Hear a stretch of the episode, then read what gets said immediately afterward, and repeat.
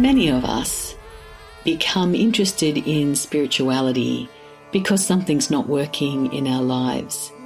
And at first, a lot of what we learn is head learning, fabulous new ideas, entertaining concepts, really exciting stuff. However, those ideas by themselves usually don't lead to change. What changes us is when we walk our talk, when we bring it out of the head and into the heart and start to live from that place that has been transformed. This week, let's think about walking our talk as part of our affirmation. So here we go affirmation for this week.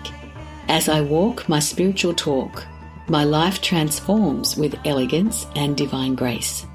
As I walk my spiritual talk, my life transforms with elegance and divine grace.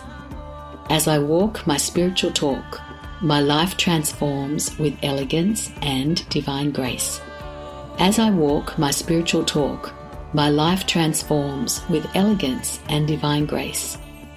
As I walk my spiritual talk, my life transforms with elegance and divine grace. As I walk my spiritual talk, my life transforms with elegance and divine grace. As I walk my spiritual talk, my life transforms with elegance and divine grace.